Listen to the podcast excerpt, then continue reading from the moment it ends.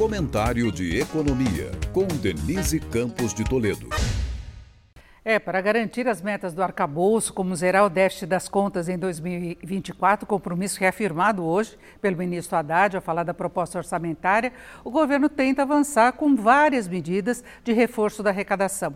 Conta nesta semana com a aprovação pelo Senado do projeto que restabelece o voto de desempate nas votações do CARF, o Conselho Administrativo de Recursos Fiscais, tendo a palavra final nas disputas sobre tributação. Desde 2020, o empate é favorável aos contribuintes. Nas previsões otimistas, isso pode garantir até uns 59 bilhões de reais de receita.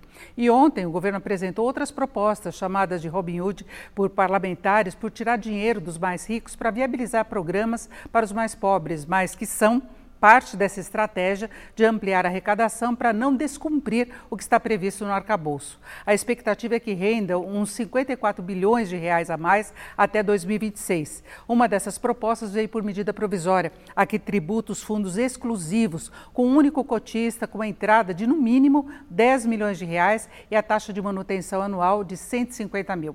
São 2.500 investidores, os super ricos, com patrimônio de quase 757 bilhões bilhões de reais. A tributação desses fundos, que ocorre apenas no resgate, passará a ser semestral com alíquotas de 15% a 22,5% sobre o ganho, conhecida como come cotas. Quem fizer o acerto neste ano vai pagar menos, 10% sobre o estoque de rendimento. A outra proposta foi por projeto de lei a taxação dos recursos em offshores, empresas do exterior, em paraísos fiscais que pagam 15% se os recursos retornarem para o Brasil. A partir de 2024, terão a taxação progressiva até 22,5%. Quem atualizar os valores agora em 2023 também terá tributação menor de 10%.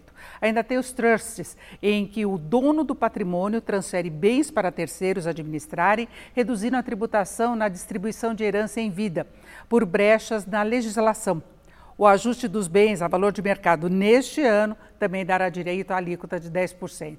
Essas propostas ainda podem ser modificadas ou até rejeitadas pelo Congresso, o que vai exigir muita articulação política. Mas só por terem sido apresentadas, as previsões de arrecadação já podem entrar no orçamento do próximo ano. Só que mais propostas ainda estão em elaboração para viabilizar mesmo as metas. Denise Campos de Toledo para o podcast do Jornal da Gazeta.